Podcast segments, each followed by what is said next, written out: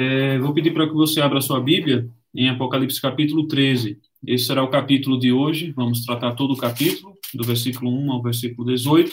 O capítulo que trata, fala sobre as duas bestas, né, como alguns preferem chamar, sobre o anticristo e o profeta, o falso profeta. Mas vamos ler esse capítulo. Acompanhe comigo então a leitura desse capítulo.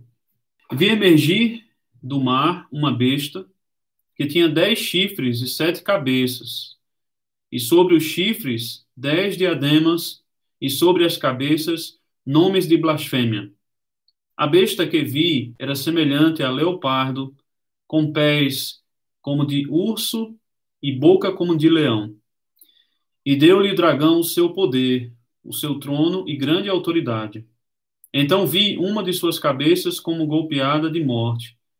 Mas essa ferida mortal foi curada, e toda a terra se maravilhou seguindo a besta. E adoraram o dragão, porque deu a sua autoridade à besta. Também adoraram a besta, dizendo: Quem é semelhante à besta? Quem pode pelejar contra ela? Foi-lhe dada uma boca que proferia arrogâncias e blasfêmias, e autoridade para agir quarenta e dois meses. E abriu a sua boca em blasfêmias contra Deus, para lhe difamar o nome e difamar o tabernáculo, a saber, os que habitam no céu. Foi-lhe dado também que pelejasse contra os santos e os vencesse. Deu-se-lhe ainda autoridade sobre cada tribo, povo, língua e nação. E adorá-la-ão todos os que habitam sobre a terra, aqueles cujos nomes não foram escritos no livro da vida do Cordeiro, que foi morto desde a fundação do mundo. Se alguém tem ouvidos, ouça. Se alguém leva para cativeiro, para cativeiro vai. Se alguém matar a espada, necessário é que seja morto a espada. Aqui está a perseverança e a fidelidade dos santos. Vi ainda outra besta emergir da terra, possuía dois chifres, parecendo cordeiro, mas falava como dragão. Exerce toda a autoridade da primeira besta na sua presença.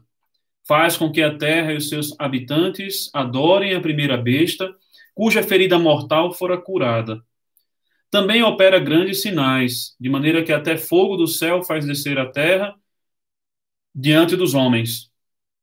Seduz os que habitam sobre a terra por causa dos sinais que lhe foi dado executar diante da besta, dizendo aos que habitam sobre a terra que façam uma imagem à besta, aquela que ferida a espada sobreviveu.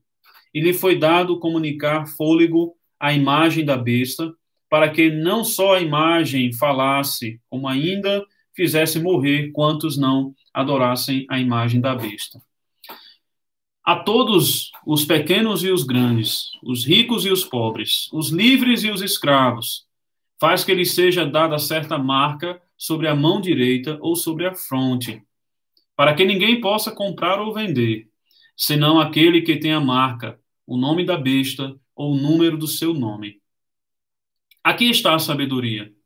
Aquele que tem entendimento, calcule o número da besta, pois é número de homem. Ora, esse número é 666. Aqui, então, o nosso capítulo, capítulo 13, um capítulo que guarda muitas informações, e informações, digamos assim, é, que são bastante debatidas é, na igreja durante toda a história, especialmente o último versículo, que é o versículo 18. Talvez esse seja um dos versículos mais difíceis do livro de Apocalipse, mais debatidos, ou mais, é, digamos assim, é, incompreendido, ou é, não interpretado é, como talvez poderia ser. Então, irmãos, a primeira coisa que eu quero falar é uma palavra de introdução, destacando duas coisas. É, primeiro, fazendo um pouco um, um, um resumo é, do capítulo 12. É, o capítulo 12 nós, foi o nosso último estudo, e nós vimos que nesse capítulo ele se, divide em se dividiu em três partes, o estudo, mas que as três partes elas estão concorrendo é, no mesmo tempo, estão acontecendo no mesmo tempo, apenas vista vistas de ângulos diferentes. E o resumo dessa, desse capítulo 12 foi que é, o entendimento do que está por trás de todo, todos os outros capítulos, todos os acontecimentos dos outros capítulos do que vem que vi, vinha acontecendo em relação a, ao sofrimento da igreja, à perseguição, às tribulações, às adversidades no mundo. Esse capítulo 12, como eu falei lá no estudo, ele abre é, na verdade, ele conclui essa primeira parte do livro de Apocalipse até o capítulo 11, e ele abre é, uma porta para uma outra parte do livro, que é do capítulo 13 em diante. O que é então que esse capítulo 12 faz? Ele abre o um entendimento para nos mostrar que tudo aquilo que vinha acontecendo, que acontecia como tribulação no mundo, como dificuldades, adversidades, perseguição à igreja, juízo aos, aos pagãos, aos ímpios. Então, tudo aquilo que estava acontecendo deve ser entendido como sendo que, é, como que existindo algo por trás disso. A, todos aqueles acontecimentos adversos não eram um, um fim em si mesmo. Havia algo por trás disso. E o capítulo 2 descortina esse algo por trás dos acontecimentos quando ele nos apresenta o dragão, que é Satanás, chamado também da antiga serpente, que ele é o responsável por todas as adversidades, dificuldades e circunstâncias de perseguição à igreja que vinham sendo relatadas até o capítulo 11. Ou seja, o resumo do capítulo 12 é nos mostrar que tudo o que havia é, que tinha acontecido e que estava acontecendo se tratava de uma guerra espiritual. Existe um âmbito por trás disso, e esse âmbito é espiritual. É, ele abre agora, o capítulo 12, ele abriu também, como eu disse, ele fecha uma porta e abre outra. Então, ele fecha uma porta no sentido de que ele sela é, o significado, ele mostra o significado de tudo aquilo que estava acontecendo, que é uma guerra, uma batalha espiritual. Ao mesmo tempo, ele abre uma porta agora para os próximos capítulos, do 13 em diante, para mostrar os detalhes dessa batalha espiritual, dessa guerra espiritual que vem acontecendo como um segundo plano, num, contexto é, de segundo plano de tudo aquilo que vinha acontecendo. Tá? Então, a partir de agora, capítulo 13, ele vai mostrar como é que, no âmbito espiritual, o que é que estava acontecendo e qual era a razão, qual é a explicação para tantos males, adversidades e problemas que a igreja vinha passando, que são destacados nos capítulos, nos primeiros capítulos de Apocalipse, na verdade, do capítulo 2 até o capítulo 11.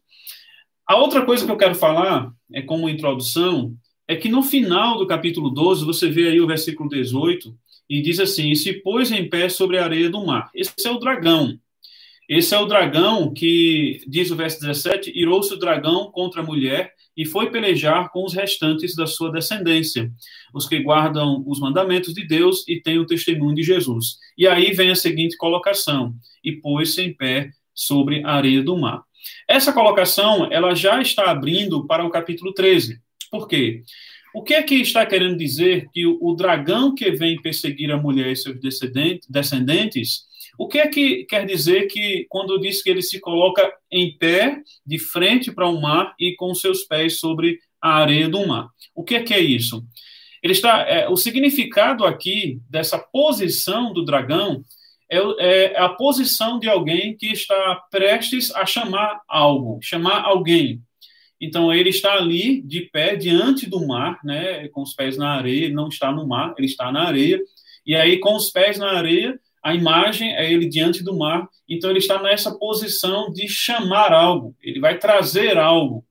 E aquilo que ele vai trazer é o que vai ajudá-lo e vai cumprir o papel da perseguição contra a mulher e a sua descendência, que é o que diz o capítulo 17. Aí é quando começa o, o capítulo 13. Você pode ver que o capítulo 13 diz assim: Vi emergir do mar uma besta ou seja, é a conexão entre o último versículo, versículo 18 do capítulo 12, e o primeiro versículo do capítulo 13. É o dragão se colocando numa posição para chamar algo. E quem é que ele chama? Ele chama a besta que emerge do mar. Ou seja, essa besta, ela vem de um lugar que é conhecido no livro de Apocalipse e também no Antigo Testamento como o lugar de onde sai forças do mal. É, em vários lugares do Antigo Testamento nós podemos encontrar isso. Uma passagem também muito conhecida que vai falar sobre isso é a passagem de Isaías 27, 1, que fala que está lá o dragão, ele sai do mar, o dragão, e como de fato o mar como algo que tem, a, a que reserva a, nas suas profundezas as forças do mal. Eu, eu já falei sobre isso em algum momento aqui. Nós já tratamos, tratamos do mar com esse significado de que ele é o lugar onde habita o mal. Ele é o abismo. Na verdade, é, as passagens que falam sobre o abismo, capítulo 11, se não me falha a memória, ele, é, vão mostrar de modo claro também o que é que sai do abismo, esse mar é retratado como um mar. Então, você tem o dragão, Isaías capítulo 27, verso 1. Você tem algumas passagens no Antigo Testamento, Isaías é, 51, verso 9, vai falar também de um monstro marinho, é um monstro que está no mar. Salmo 74, versos 13 e 14, também vão se referir ao mar como sendo a habitação de um monstro, o crocodilo, ou um, um tipo de monstro que tem lá. Ou seja, o mar é o símbolo do mal. E desse mar sai um monstro. Só que aqui diz que sai a besta. Aí vejam as características que são colocadas aqui para essa besta. Diz que tinha dez chifres, sete cabeças, e sobre os chifres, dez diademas, e sobre as cabeças, nomes de blasfêmia. Se você observar bem, essas características da, da besta, que tem dez chifres e sete cabeças, são as mesmas características do dragão. É só você voltar ao capítulo 12, versículo 3, que você também vai ver que o dragão grande vermelho, com sete cabeças e dez chifres, e nas cabeças sete diademas. A única diferença aqui entre essa besta e o dragão é que no dragão fala que os diademas eles estavam na cabeça do dragão e no caso da besta é, os diademas estão nos chifres. Essa diferença pode indicar alguma coisa e provavelmente está indicando que é, quem tem a autoridade última e suprema é o dragão, porque as, a, os diademas, né, espécies de coroas, essas coroas estão na cabeça dele. Então, a ideia é de que o dragão realmente é que é o cabeça de tudo e que ele governa. Esse, esses diademas são como uma representação de reivindicações. Porque o que são esses diademas? Esses diademas é como que um prêmio é, é, colocado sobre a cabeça daquele que reina, como sendo uma reivindicação de realeza. Ele reina, ele é rei, então ele tem uma coroa, ele tem um diadema. Então, esses diademas, tanto no dragão quanto na besta, indicam que essa besta e, e, o dragão, eles reivindicam realeza, eles são figuras reais, eles têm algum governo. E diz, completando, que tem nomes de blasfêmia, ou seja, sobre as cabeças tem também nomes de blasfêmia. Esses nomes de blasfêmia provavelmente está se referindo ao ato de blasfemar, ao revogar, ao requerer para si é, que a, a divindade, a, o status de soberano, de divino. Então, a besta, ela tem é, esses nomes de blasfêmia e, e, ela tem a coroa e tem os nomes de blasfêmia. A coroa para indicar que ela, ela, ela coloca para si, é, a, a, ela defende para si a realeza. E também a divindade e soberania. E isso é blasfêmia. A ideia de blasfêmia é de que está tirando Deus do seu trono, ou pelo menos tentando tirar Deus do seu trono e assumir esse trono. Isso é uma blasfêmia. Então, essas são as características.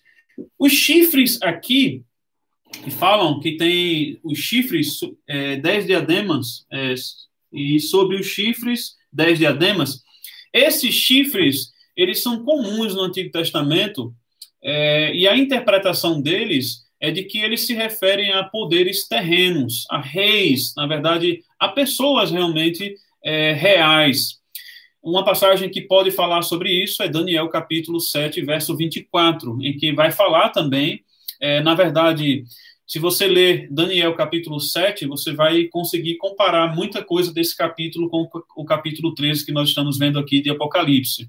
Então, Daniel capítulo 7, verso 24, interpreta que os chifres que são colocados lá nos animais, que, que tem, os animais têm, esses chifres são reis. Na verdade, o próprio livro de Apocalipse também interpreta isso. Eu não, não me recordo exatamente qual é o capítulo, acho que é o capítulo 19, que também vai falar sobre esses chifres como sendo pessoas reais. Qual é a aparência dessa besta do mar? Fala que tem a aparência de, de três animais, porque diz que é, a besta era semelhante a leopardo, pés de urso e boca de leão. Aí você fica com essa interrogação: o que, que é isso, né? De onde vem essa relação com, com esses animais, com o leopardo, com o urso e com o leão? Se você leu e, e leu o capítulo 7 de Daniel, você vai ver claramente de onde vem essa referência. Porque no capítulo 7 de Daniel, é, a partir do verso 2 especificamente, você vai ver que ele fala que tem quatro, anima quatro animais que estão surgindo do mar, um mar grande, agitado. E aí fala que os três animais, os três primeiros animais, coloca claramente que é, a figura de um leopardo, de um urso e de um leão. Ou seja, e aí tem um quarto. Esse quarto não é, não é revelado quem é esse quarto animal. Só diz que esse quarto animal, lá em Daniel, é terrível e sobremodo forte. Ou seja, isso nos leva a entender que essa figura de Apocalipse 13 da besta aqui, com essa a besta com a aparência desses três animais, na verdade é uma alusão ou uma incorporação desses quatro animais que aparecem lá em Daniel capítulo 7.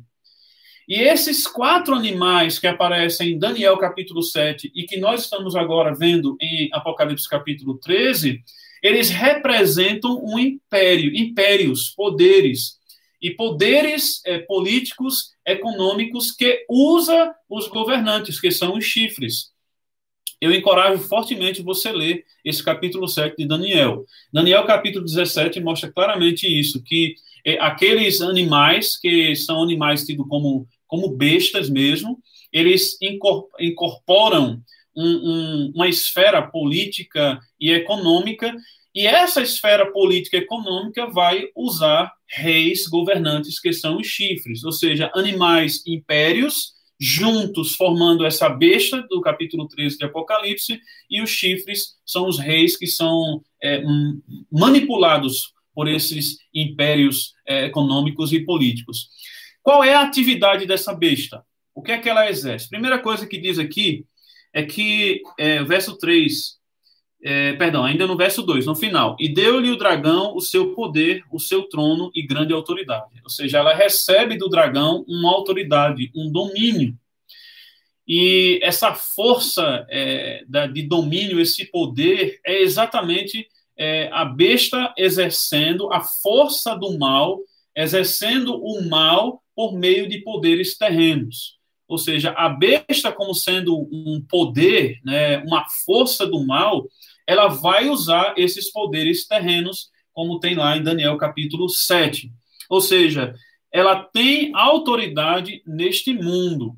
E esta autoridade que ela recebe, o poder, na verdade, ela recebe das mãos do dragão é, esse poder para ter autoridade no mundo. Diz também que, é, sim, e que é, esse poder que ela recebe no mundo é interessante isso, porque nós temos que pensar no contexto dos irmãos que receberam este livro de Apocalipse, nas pessoas que receberam lá, no primeiro século. Quando João está escrevendo Apocalipse, está falando sobre essa grande besta que tem esses poderes, que tem chifres e que nós já interpretamos isso como poderes políticos econômicos que usam rei, reis e governantes terrenos, esses irmãos, eles poderiam ver claramente no primeiro século que o Império Romano, ele, ele incorporava esse poder, essa, esse controle, esse domínio político e econômico e usava a pessoa dos governantes. Então, Sim, a, a, primeira coisa que nós precisamos entender é a aplicação de, do entendimento de um ensino, da revelação dessa besta, para o primeiro século. E a aplicação disso para o primeiro século, sem dúvida alguma, tem que passar pelo Império Romano e seus governantes. Porém, como nós vamos ver é, no caminhado texto, é, a ideia que o texto nos dá é que esse poder econômico e político que usa governantes terrenos ele, ele transcende ao Império Romano. Ele é mais do que o Império Romano, porque fala que todos da terra vão adorar essa besta, vão adorar esse poder.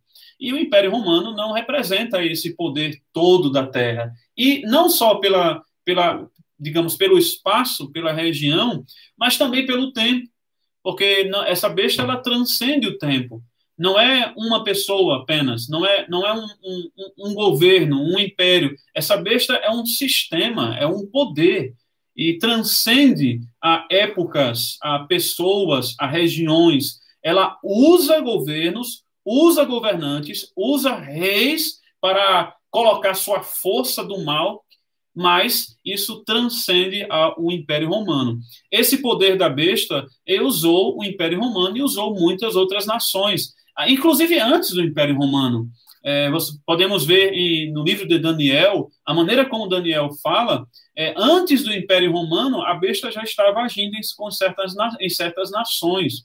Há escritos apocalípticos do período intertestamentário que fazem interpretações também de um, um grande poder, domínio que está sendo exercido em, exercido em impérios e governantes. Etíoco Epifânio, por exemplo, é um deles. Então, devemos entender o poder dessa besta, o que ela faz, como ela estava acontecendo no primeiro século, qual era a sua atividade, um grande poder político e econômico. Diz que essa besta também ela foi ferida. O verso 3 diz assim: Então vi uma de suas cabeças como golpeada de morte, mas essa ferida mortal foi curada, e toda a terra se maravilhou seguindo a besta. Ou seja, ela sofre um, um, uma ferida. E é interessante a maneira como esse texto fala, porque ele tem um pano de fundo aqui, porque diz que ela foi golpeada de morte na cabeça. E aí, isso claramente nos, nos faz uma alusão a Gênesis capítulo 3, verso 15. Porque Gênesis capítulo 3, verso 15 fala o quê? Que a, a serpente vai ferir o calcanhar e o descendente da mulher vai pisar a cabeça da serpente, vai ferir a cabeça da serpente. E isso aconteceu. Essa alusão a Gênesis capítulo 3 nos traz, de fato, uma interpretação de que a besta ela estava é, para exercer o seu domínio, mas ela é ferida em uma das suas cabeças, é uma ferida de morte, no sentido de que, de fato, foi uma grande ferida, o ataque ela foi para a morte mesmo, foi mortal, porém ela não morreu, ela permaneceu ainda, ela, ela ainda está agindo, atuando, Obviamente, não da mesma maneira e com o mesmo poder, o mesmo domínio que tinha antes, mas ela ainda exerce. Isso nos leva a concluir que esse verso está falando, sim, que Cristo, na sua morte e ressurreição, ele feriu a ação não só da do dragão, porque isso fala no capítulo 12, o dragão ele foi ferido, diz assim, é, o verso 10 do capítulo 12. Então ouvi grande voz do céu proclamando: Agora veio a salvação, o poder, o reino do nosso Deus e a autoridade do seu Cristo, pois foi expulso, expulso o acusador dos nossos irmãos. Está se referindo ao dragão. Mas a consequência disso já que a besta, ela serve o dragão, como nós iremos ver no verso 4, a consequência disso é que a ação da besta, ela sofreu também um impacto, ela foi ferida, a besta foi ferida. Esse sistema, esse governo, esse domínio do mal, esse poder que usa governantes terrenos, impérios, ele foi ferido, mas ele ainda permanece. Porque uh, o contraste está aqui no verso 3, porque diz: E toda a terra se maravilhou seguindo a besta. Ou seja, mesmo a besta, esse poder, domínio do mal, sendo ferido, ela ainda consegue adeptos. E ela, ela faz com que esse, esses adeptos, esses servos, adorem o dragão, diz o verso 4. E adoraram o dragão porque deu a sua autoridade à besta. Também adoraram a besta, dizendo: Quem é quem é semelhante à besta? Quem pode pelejar contra ela? Ou seja, a besta ela continua ativa, continua atraindo adoradores para o dragão e para ela. E, e claro, com ilusão, né? iludindo, porque ela, ela consegue maravilhar os governantes, é, as pessoas da terra, com enganação. É interessante a ironia aqui. Porque o verso 4 está, está sendo irônico, porque diz assim: a ironia, quem é semelhante à besta? Quem pode pelejar contra ela? É, o texto está destacando a, a, a, visão está colocando diante de João, a besta como se fosse algo grandioso, algo majestoso. Mas isso é só ironia, porque ela não tem esse poder, ela não tem essa autoridade que ela acha que tem e que as pessoas dão a ela. Ela não tem. Então, realmente, a besta ela foi ferida, atacada, mas continua agindo no mundo e atraindo pessoas. Por fim, diz, verso 5, verso 5 a 7, que ela persegue a igreja. Veja o que diz aqui no verso 5. Foi-lhe dada uma boca que proferia arrogâncias e blasfêmias e autoridade para agir 42 meses. E abriu sua boca em blasfêmias contra Deus para lhe difamar o nome e difamar o tabernáculo, a saber, os que habitam no céu. Quando você olha para esse número aqui, 42 meses, ela está agindo 42 meses. Isso provavelmente, se você vem acompanhando os estudos, você vai se lembrar de algo é, que também está relacionado a esse número. Só você ir para o capítulo 11, que diz lá no capítulo 11, no verso 2, mas deixa de parte o átrio exterior do santuário e não meças, porque foi ele dado aos gentios, estes por 42 meses calcarão aos pés a cidade santa. O capítulo 11 está dizendo que é, é, a igreja será perseguida, o tabernáculo. Isso se confirma que o tabernáculo do capítulo 11 é a igreja, porque diz aqui, e difamar o tabernáculo, versículo 6 do capítulo 13, e difamar o tabernáculo, a saber, os que habitam no céu. Então, a igreja, ela está sendo difamada, Deus está sendo difamado por essa besta e o prazo que foi dado a ela para ela fazer esse trabalho é de 42 meses. É o mesmo período lá do capítulo 11 que fala sobre quando o tabernáculo que a igreja será calcado seus pés, é, aos pés, que também as testemunhas do capítulo 11 também serão perseguidas, fala lá de 1260 dias, que 1260 dias é o mesmo que 42 meses, que também é o período de três anos e meio que a mulher e a sua descendência será perseguida no capítulo 12 pelo dragão. Lá fala também três anos e meio, um, um tempo, dois tempos e meio tempo. Ou seja, esse período de três anos e meio que nós já vimos, de maneira simbólica, retrata o período em que a igreja será fortemente perseguida. O que inicia esse período é a ascensão do Senhor Jesus Cristo, a sua obra, a morte, ressurreição e ascensão, e o término é a sua volta. Ou seja, o tempo em que a igreja será perseguida por essa besta será o tempo, o mesmo tempo que fala sobre a mulher e a sua descendência, é, que, que guarda o testemunho, que é perseguido, e que o tabernáculo será calcado aos pés pelos gentios, que fala lá no capítulo 11. A besta persegue a igreja no período, nesse período do final dos tempos, que vai do início do, de quando o Senhor Jesus Cristo subiu aos céus até a sua volta. Veja que esse é o mesmo tempo que o quarto animal, Daniel capítulo 7, se você já pôde conferir aí no capítulo 7 de Daniel, já leu o capítulo, o quarto animal do capítulo 7 de Daniel, aquele que a gente identificou como sendo a própria besta, ele também persegue a igreja e ao mesmo tempo. O tempo de um tempo, dois tempos e meio e 42 meses, e que é o tempo de 1260 dias, três anos e meio. Você pode ver lá Daniel capítulo 7, verso 20, 25. Eu vou ler esse verso, na verdade, para nos esclarecer um pouco mais. Daniel 7, 25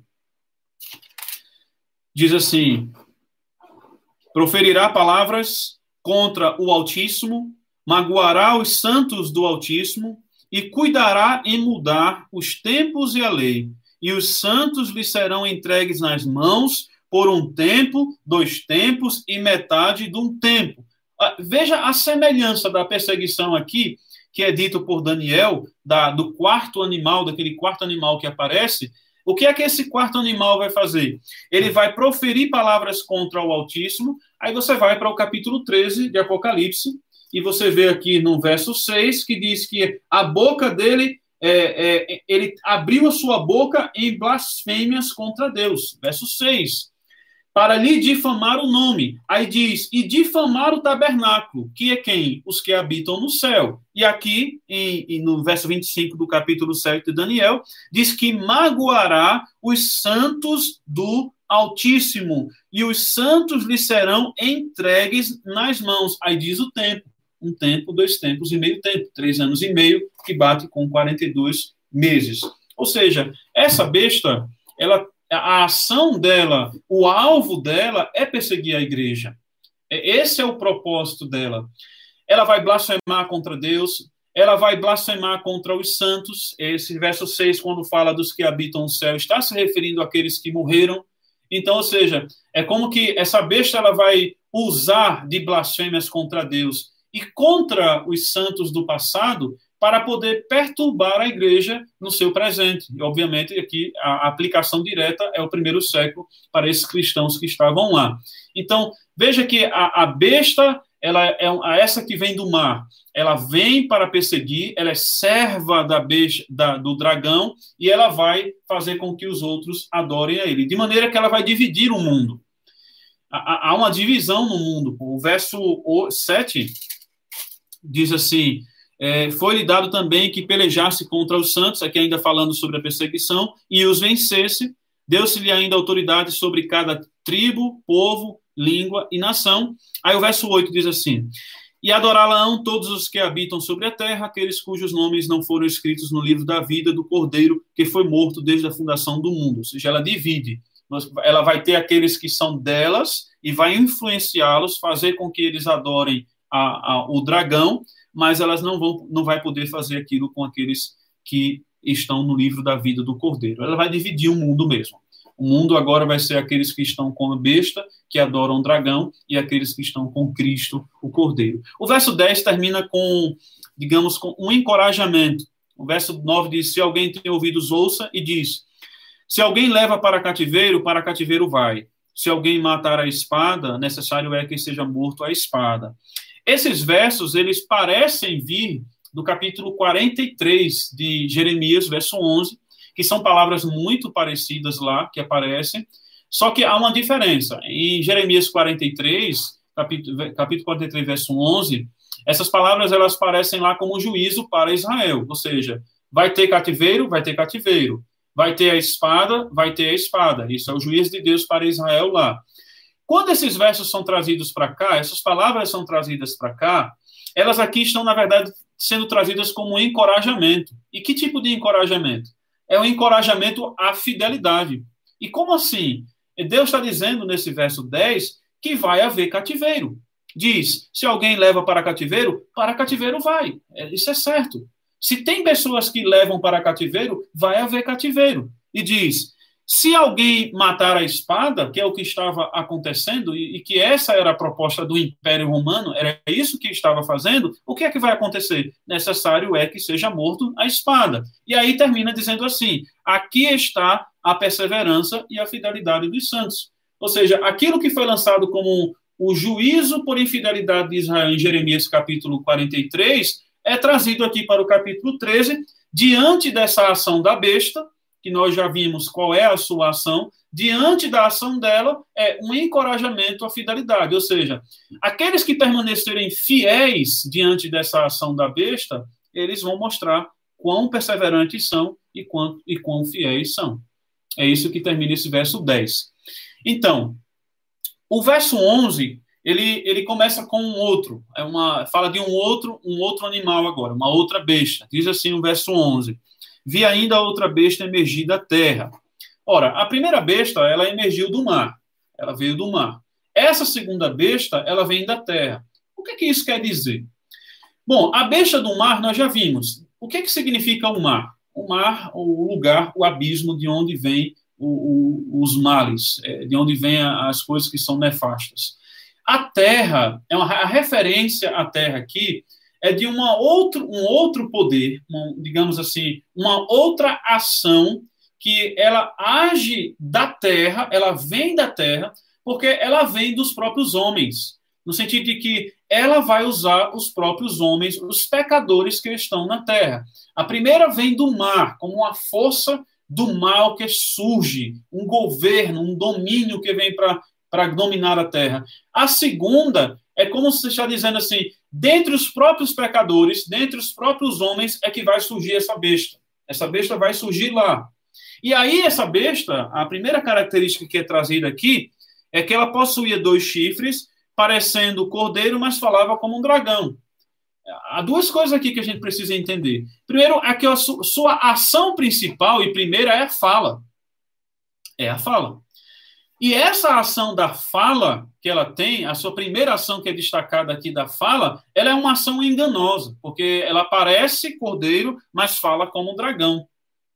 Ela parece cordeiro, mas fala como um dragão. Ou seja, essa segunda besta que vem da terra, que é tirada dentre os próprios pecadores, não das profundezas do mar, mas dentre os, os próprios pecadores, essa besta ela vai usar da fala e da enganação.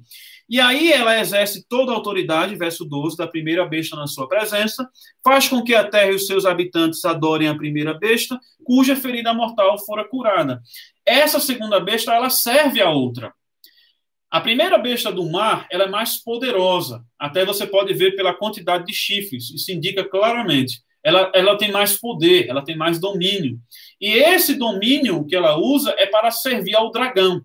A segunda besta que vem da terra, ela usa seu poder e domínio para servir, para fazer com que pessoas sirvam a besta que vem do mar, esse poder. E ela faz o quê? Diz o verso 13 que ela usa sinais e prodígios. Verso 14, ela seduz ela, a terra, ela cria uma imagem. Ela, ela cria uma imagem para aplicar a sua sedução. A, a imagem aqui incorpora. Como é que acontece essa sedução da segunda besta? E aqui claramente nós podemos ver que é uma alusão né, a um contexto histórico que estava sendo, ao contexto histórico que estava sendo vivido no primeiro século, que era imperadores, governantes de Roma que estavam é, atribuindo-se é, a, a, si mesmo como sendo Deus, criando imagens, é, construindo templos de si mesmos para que as pessoas adorem a ele. Ou seja, essa segunda besta ela vai falar, até fala aqui no no verso, que, no verso 15, e foi-lhe dado comunicar fôlego à imagem da besta, para que não só a imagem falasse, como ainda fizesse morrer quantos não adorassem a imagem da besta. O contexto aqui é claro: você tem um poder, um domínio do mal que vem do mar, esse domínio do mal usa um império, usa governantes, e ao lado desse poder e domínio do mal que usa império e governantes, você tem aquele que fala, aquele que serve com a fala, a fala enganosa, que faz com que pessoas adorem esse poder, esse domínio político e econômico que usa imperadores e reis. Ou seja, isso parece se referir ao que estava acontecendo no primeiro século e que pessoas é, é, colônias gregas e vários lugares que estavam submetidos a Roma estavam sendo levados e conduzidos à adoração dos imperadores. Inclusive, a igreja estava sendo forçada a isso.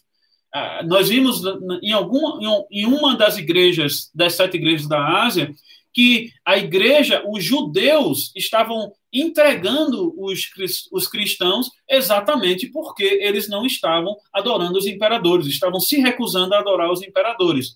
Ou seja, o pano de fundo que está por trás aqui é um pano de fundo histórico neste mundo de poderes que acontecem neste mundo. É, são duas bestas. Uma age com um poder político e econômico, uma força maior, e o outro que está paralelo e que serve a ele age com a palavra, enganando os outros para fazer com que adorem. Aí você vê aqui, né, a, a ênfase religiosa dessa segunda besta que vem da terra. É, a fala, ela engana e ela leva à adoração desse poder político e econômico. Quem são esses? Os falsos profetas. Por isso que é, muitos nesse capítulo entendem que essa primeira besta se trata do anticristo, ou da expressão do anticristo, e nós vimos no, no, na primeira carta de João, segundo Tessalonicenses capítulo 2 também, essa é a expressão do anticristo, esse poder, esse domínio, que vai sim se mostrar como um poder político e econômico, se mostra, na verdade, como poder político e econômico, mas ele tem um aliado e um servo dele que usa a palavra para enganar e fazer com que ele seja adorado. Aí você tem os falsos profetas, sacerdotes, que estão induzindo o povo à adoração dos ídolos, e esses ídolos são certamente os imperadores. É o falso ensino. Aqui é certamente é o falso ensino e o, o ensino que conduzia pessoas à adoração aos pecadores. Aí você vê a, alusões claras, né, ao que acontecia na época. O verso diz que ela fala e ainda mata, né, ainda é como ainda fizesse morrer quantos não adoram, adorassem a imagem da besta. E diz verso 16: a todos os pequenos e os grandes, os ricos e os pobres, os livres e os escravos, faz que lhe seja dada certa marca sobre a mão direita ou sobre a fronte, para que ninguém possa comprar ou vender, senão aquele que tem a marca, o nome da besta ou o número do seu nome. Há duas coisas para a gente terminar aqui. A primeira é nesses dois versos, versos 16 e 17. Fala sobre a marca da besta, né? A marca da besta que é ou é na mão direita ou na, na fronte, no caso na testa. Há muita especulação aqui, né? não preciso nem, nem falar. Quem conhece um pouco de, é, de contexto evangélico sabe é, como é feita a especulação aqui. Até chip, né? Coloca um, vai, vai ter um chip que vão colocar nas pessoas. É, é cartão de crédito, é, a marca da besta, é, é, até cartão de vacina, é, a marca da besta, enfim, aí vai um monte de, de especulação aí que a besta tem uma marca né, dos seus servos. Bom, é, é tudo especulação e que foge à regra de interpretação, porque a regra de interpretação é que a gente tem que entender conforme o contexto da passagem. E quando se fala em Apocalipse, e em vários lugares, não só em Apocalipse, do próprio Novo Testamento, se fala em selo, em marca, tem um contexto histórico imediato. É que isso, na verdade, pode acontecer de duas maneiras. Esse, acontecia, pelo menos, de duas maneiras, esse contexto de selo de marca. Uma entre os escravos. Os escravos eram selados pelos seus donos para como uma marca que pertencia a ele. O outro é que os imperadores, eles tinham o seu selo também, e o selo dos imperadores representavam o domínio deles. É, o lugar que eles selavam, a carta ou o lugar, o que quer que seja, que eles selavam, representava que ali era o domínio dele, é, o poder político e econômico dele estava sendo exercido ali. Então, muito, muito provavelmente, quando aqui essa visão traz para João essa marca que é na testa e na mão direita, é, daqueles que irão servir a besta, está falando de uma marca, um distintivo que vai mostrar que aqueles são servos da besta. A questão é que esse distintivo é, primeira coisa, ele iria servir para separar.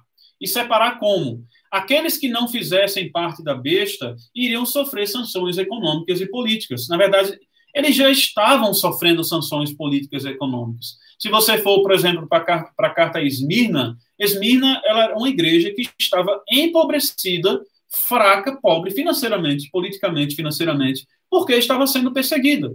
Essa é a realidade de muitos cristãos do primeiro século. Eles estavam sendo empobrecidos, perdiam seus bens, perdiam emprego, perdiam trabalho, perdiam família, perdiam é, terrenos, perdiam tudo, porque simplesmente eram cristãos. E o que esse texto está falando é exatamente isso que estava acontecendo. Eles eram separados, eles não pertenciam àquela besta, eles não estavam indo atrás do que a besta estava ensinando que adorasse a, a outra besta, o domínio político e econômico da sua época. Ou seja, havia primeiro uma distinção com essa marca, essa marca ela realmente separa e outra coisa, essa marca ela não é uma marca física.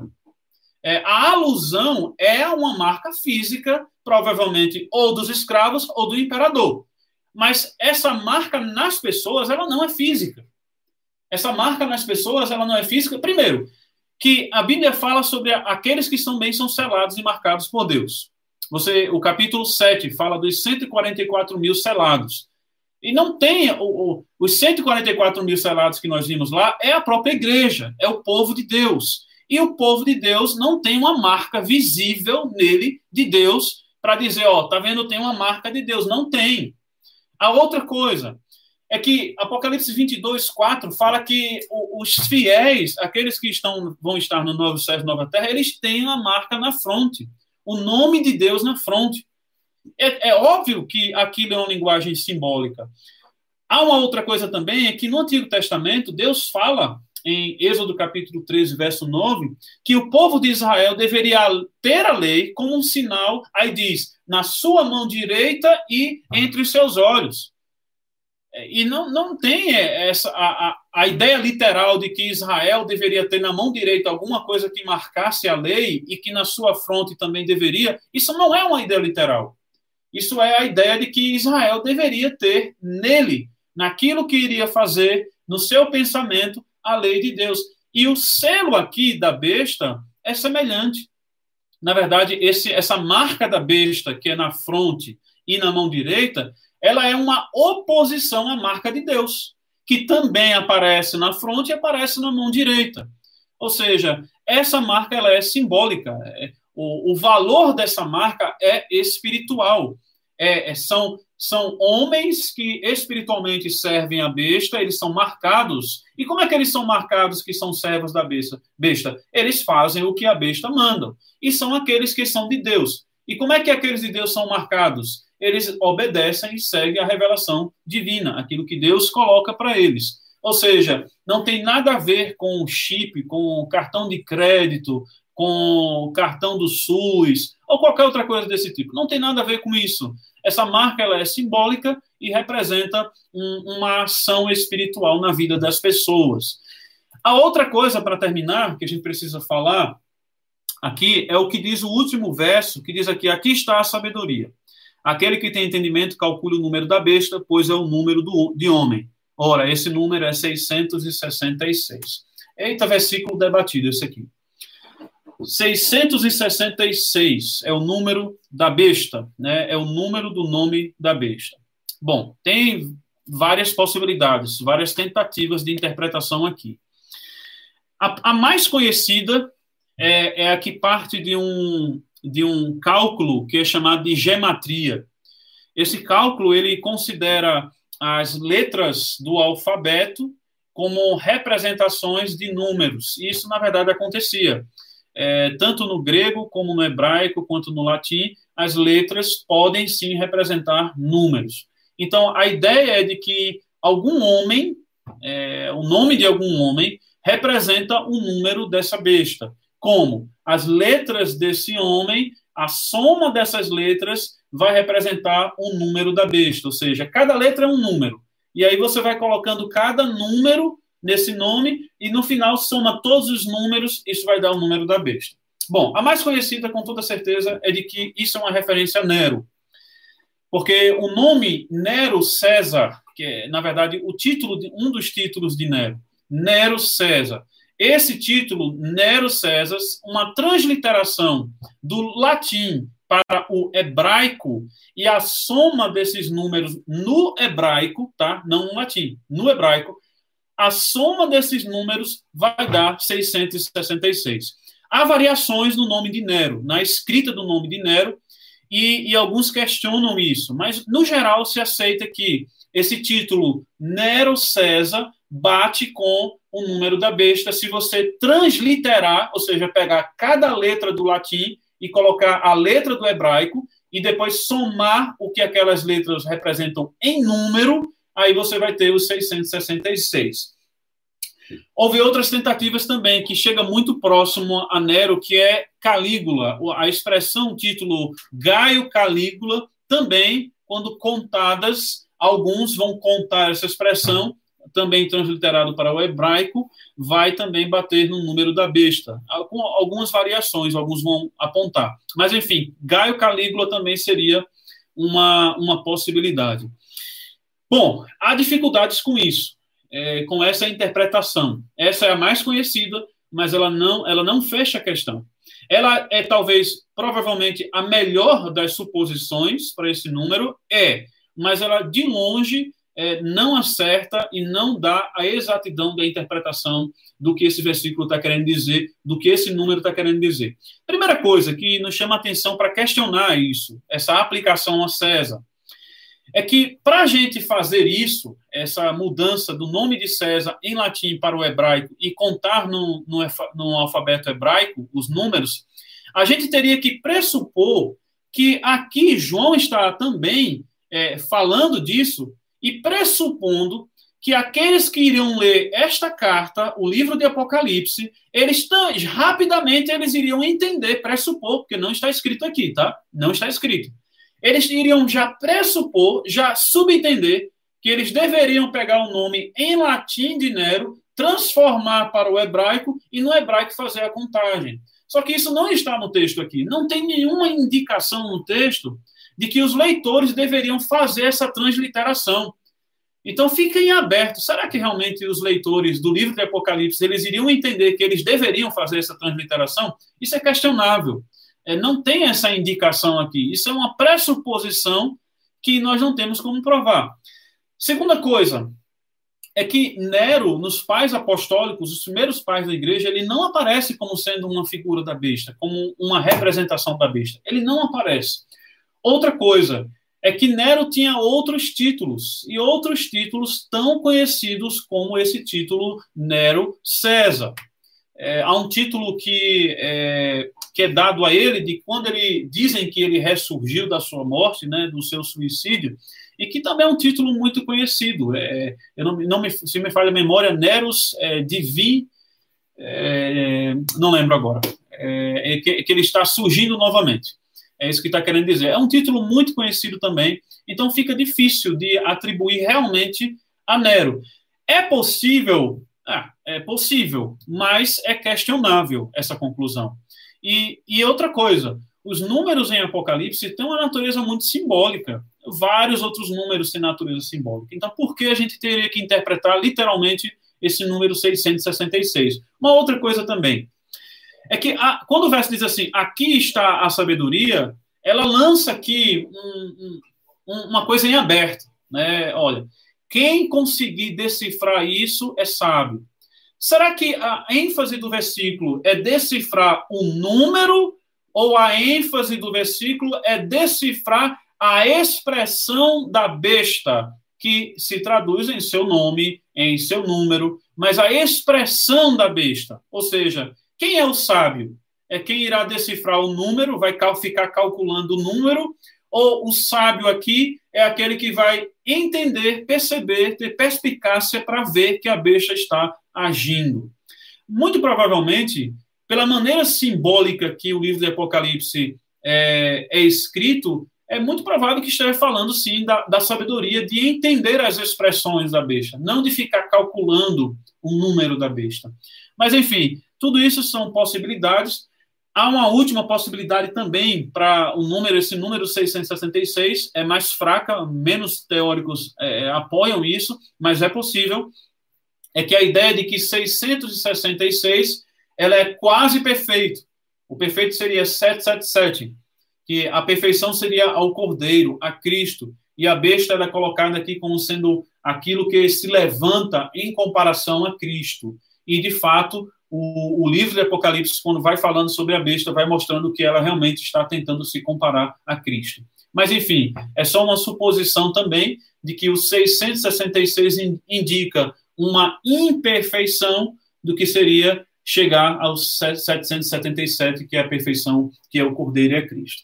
Bom, não dá para fechar com esse versículo 18, que é Nero, o que quer que seja, não dá para fechar. Na verdade, os principais estudiosos não fecham com essa questão, porque entendem a dificuldade aqui.